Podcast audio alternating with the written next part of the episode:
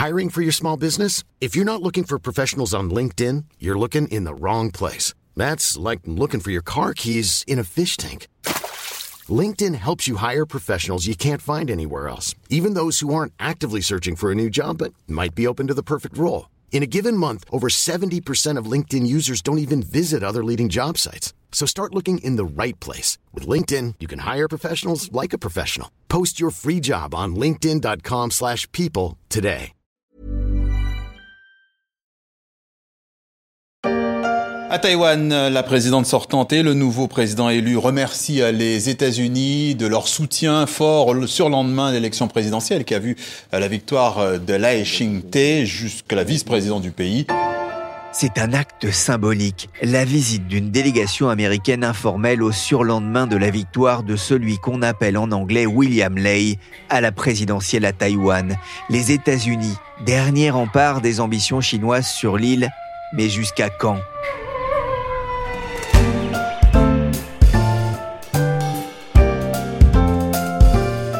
Je suis Pierrick Fay, vous écoutez La Story, le podcast d'actualité des échos.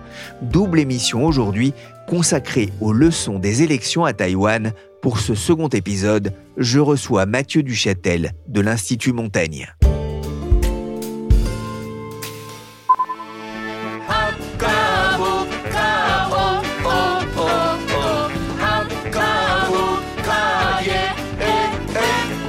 La chanson de campagne de William Lay, avec lui en chœur derrière le micro, une chanson dans le dialecte Hakka, parlée par une minorité de Taïwanais, des descendants des immigrés chinois arrivés à Taïwan au XIIIe siècle, un symbole aussi dans cette élection où l'ombre de la Chine n'aura cessé de planer.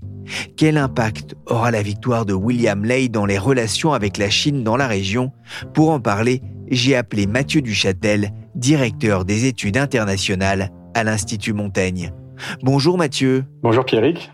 D'abord, comment interprétez-vous ce résultat et la victoire de William Lay alors, je crois que le terme clé, c'est euh, défense du statu quo. Hein. On a vraiment dans l'électorat taïwanais une convergence sur ce sujet central qui est la défense du statu quo tel qu'il est compris à Taïwan, c'est-à-dire la survie à Taïwan d'un État de fait souverain, dont la souveraineté n'est pas reconnue, mais de fait qui exerce une souveraineté effective, et puis aussi d'un système démocratique et d'une société ouverte. Ça, je pense que c'est le message général.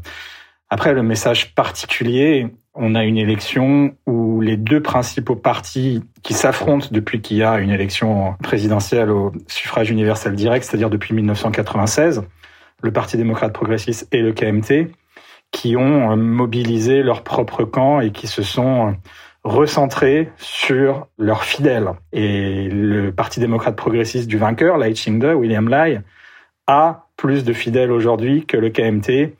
L'électorat structurel du Parti démocrate progressiste est autour de 38-42%. Ils ont gagné avec 40%. L'électorat structurel du KMT est lui euh, un petit peu en, en, voie descendante. Ils sont autour de 35. Ça fait une différence d'un million de voix entre les deux. Ce qui est assez faible. Vous parlez de statu quo, ça veut dire que les Taïwanais ne parlent pas et ne sont pas forcément favorables à, à l'indépendance proprement dite? Alors il y a eu beaucoup de couvertures médiatiques qui qualifiaient le président élu, William Lai, de candidat pro-indépendance et je crois que cette terminologie est assez excessive dans son cas. Alors, quelles que soient ses croyances personnelles, et les Chinois en particulier, de l'autre côté du détroit, l'accusent, le suspectent d'avoir une vision de Taïwan comme un État indépendant à l'avenir, d'avoir une idéologie pro-indépendance, en raison de commentaires qu'il a prononcés dans le passé, quand il s'est appelé lui-même un travailleur pragmatique au service de l'indépendance de Taïwan. Mais la réalité, c'est que la plateforme sur laquelle il a été élu et la plateforme pour laquelle il a un mandat démocratique, c'est avant tout une plateforme de défense du statu quo. Donc on ne doit pas du tout s'attendre de la part de Taïwan à une politique qui va aller dans le sens d'une déclaration d'indépendance. Après, derrière ça, il y a la question de l'identité nationale et elle est vécue de manière très différente des deux côtés du détroit. La Chine accuse ce parti au pouvoir de mener des politiques de décinisation par l'éducation nationale, de faire monter l'identité nationale taïwanaise et de faire baisser l'identité nationale chinoise À Taïwan, c'est un sujet vraiment compliqué parce qu'il y a aussi à Taïwan des mouvements sociaux de long terme. Hein. il y a eu 50 ans de colonisation japonaise, 30, 40 ans de, de terreur blanche sous le Kuomintang, jamais de gouvernance de la République populaire de Chine. Donc le Parti démocrate progressiste surfe sur, euh, disons, des mouvements sociaux qui ont toujours été séparés du continent chinois, donc qui se ressentent assez différents finalement. Pour qu'on comprenne bien, quelle est l'origine justement de, la population de Taïwan? Elle est en grande partie euh, d'origine chinoise, même si dans certains cas ça remonte à, plusieurs siècles Alors à l'origine des origines, il y avait un peuplement austronésien à Taïwan, et il y a encore d'ailleurs une population aborigène qui représente euh, moins de 3% de la population, mais qui par exemple au UN législatif, au Parlement taïwanais, a six sièges sur 113 qui lui sont réservés, donc euh, les tribus aborigènes votent spécifiquement.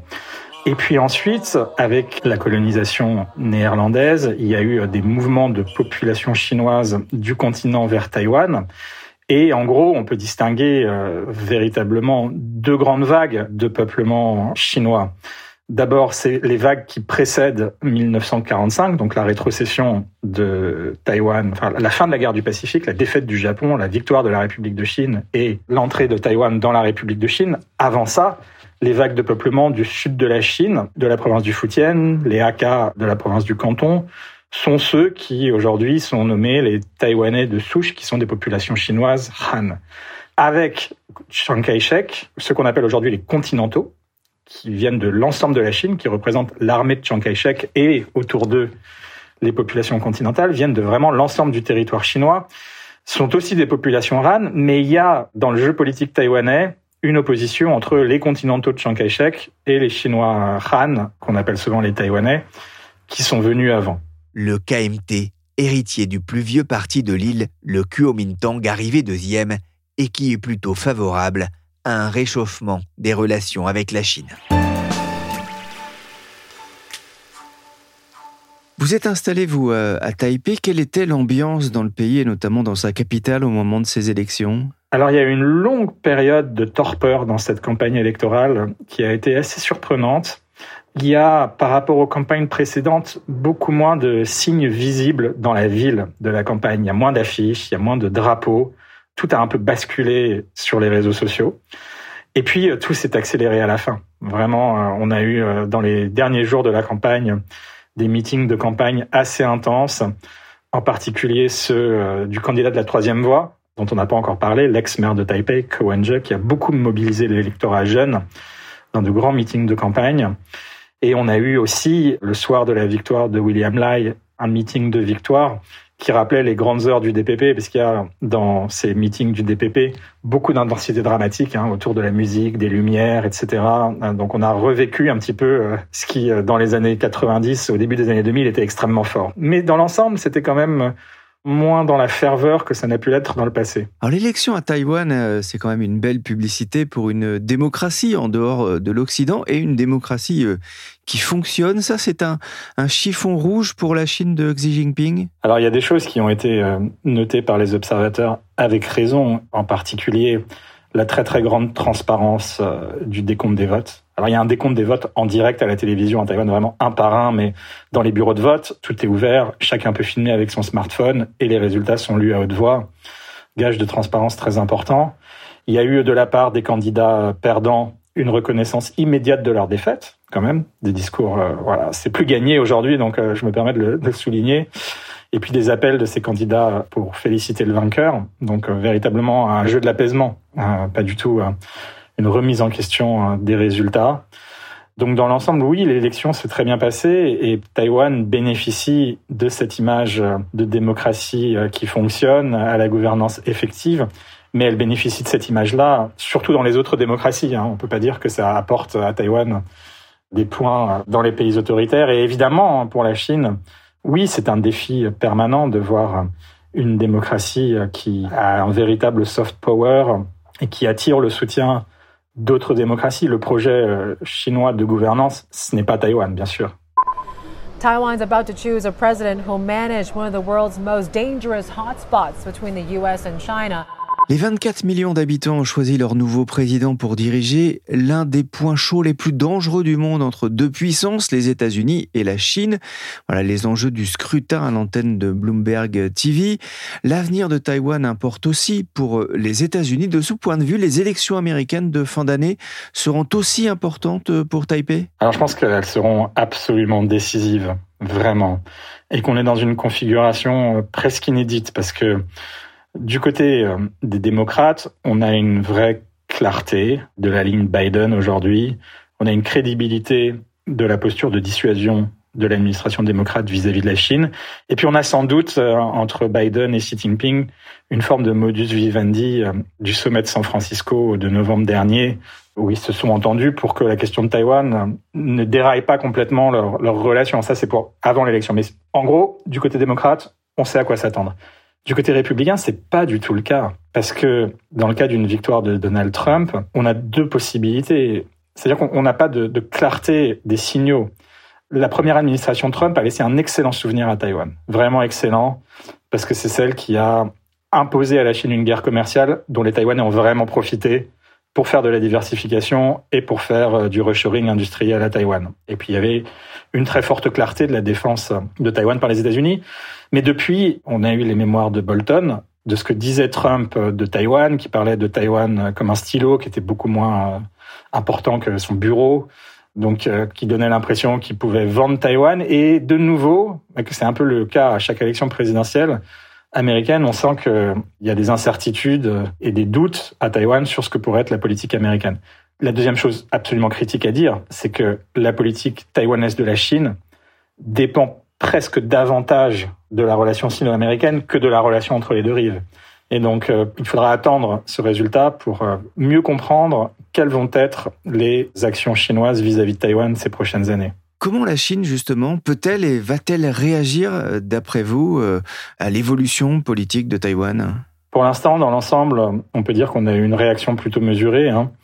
Alors évidemment, la réponse chinoise immédiate a été euh, le candidat élu ne représente pas l'opinion publique générale à Taïwan puisqu'il n'a pas de majorité absolue et que son camp a perdu des voix par rapport à l'élection présidentielle précédente.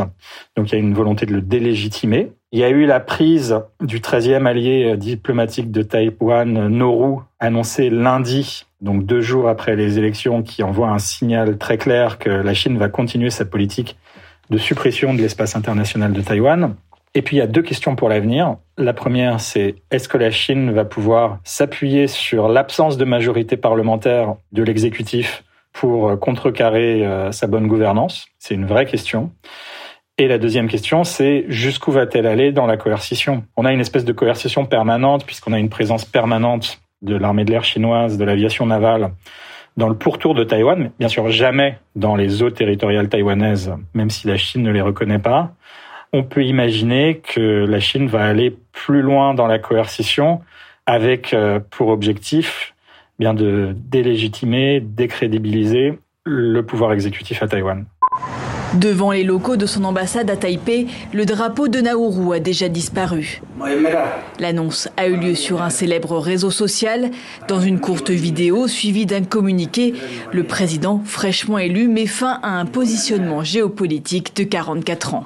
Vous parlez de Nauru, c'est une petite île de 12 500 habitants euh, à 4000 km au, nord-est de Sydney. En quoi est-ce que cette défection est, importante euh, justement pour la Chine? Alors, euh, il y a de la part de la Chine depuis plusieurs années maintenant la volonté de complètement éliminer les pays qui aujourd'hui reconnaissent encore la République de Chine à Taïwan. Il n'en reste plus que 12 après Nauru. Taïwan en a perdu 8 sous la présidence de Tsai Ing-wen. Il y a une vraie question qui se pose euh, pour la suite. Hein. Il reste plus que des petits pays aujourd'hui euh, qui reconnaissent Taïwan euh, dans l'océan Pacifique et en Amérique centrale, un seul en Afrique. Est-ce que la Chine va réussir à tous les gagner? Et puis il reste aussi le Vatican, dernier pays en Europe à reconnaître la République de Chine à Taïwan. Je pense que le projet chinois est clair, c'est d'établir des relations diplomatiques avec tous ces pays.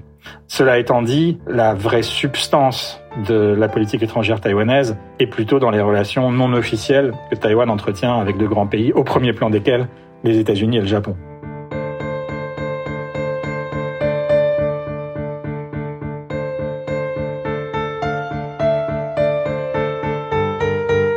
Statu quo, ça me fait penser évidemment à ce célèbre morceau You're in the Army Now. Pour gagner la paix, il faut préparer la guerre. Le risque de conflit n'est pas nul dans le détroit de Taïwan, mais on l'a bien compris, hein, c'est pas votre scénario principal. Pour vous, la Chine travaille sur deux options un isolement de Taïwan et une érosion de ce statu quo en pesant méthodiquement sur la capacité de résistance de la société taïwanaise, sur les forces morales de l'armée, sur l'esprit de défense des dirigeants politiques et sur la résilience de la société.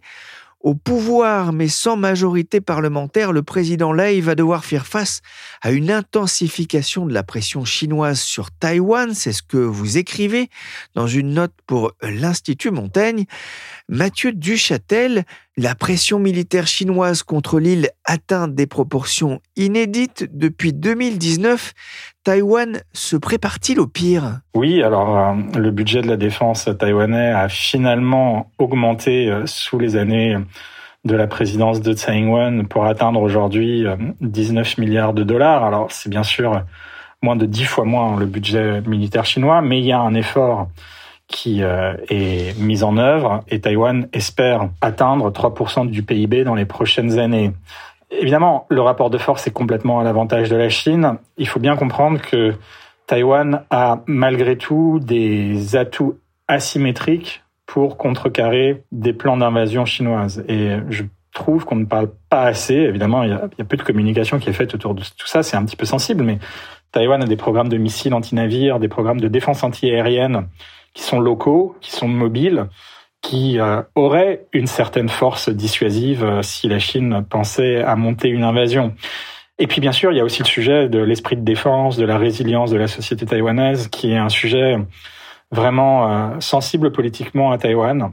On sent bien que le gouvernement sortant a voulu avancer sur ce sujet en préparant les esprits à devenir plus résistants, mais avec une très très grande prudence parce que évidemment l'opposition s'en saisit pour accuser le parti au pouvoir d'être va en guerre, de faire prendre des risques à Taïwan. Et puis euh, aussi pour ne pas démoraliser la population. Donc on sent bien les hésitations de l'exécutif taïwanais sur ce sujet. Merci Mathieu Duchâtel, directeur des études internationales à l'Institut Montaigne et spécialiste de l'Asie.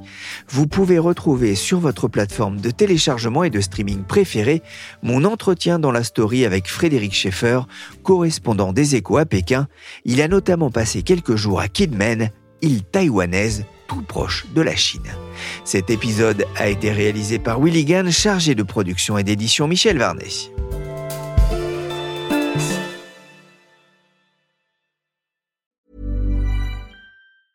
Mom deserves the best, and there's no better place to shop for Mother's Day than Whole Foods Market. They're your destination for unbeatable savings, from premium gifts to show-stopping flowers and irresistible desserts. Start by saving 33% with Prime on all body care and candles. Then get a 15-stem bunch of tulips for just $9.99 each with Prime. Round out Mom's menu with festive rosé, irresistible berry chantilly cake, and more special treats. Come celebrate Mother's Day at Whole Foods Market.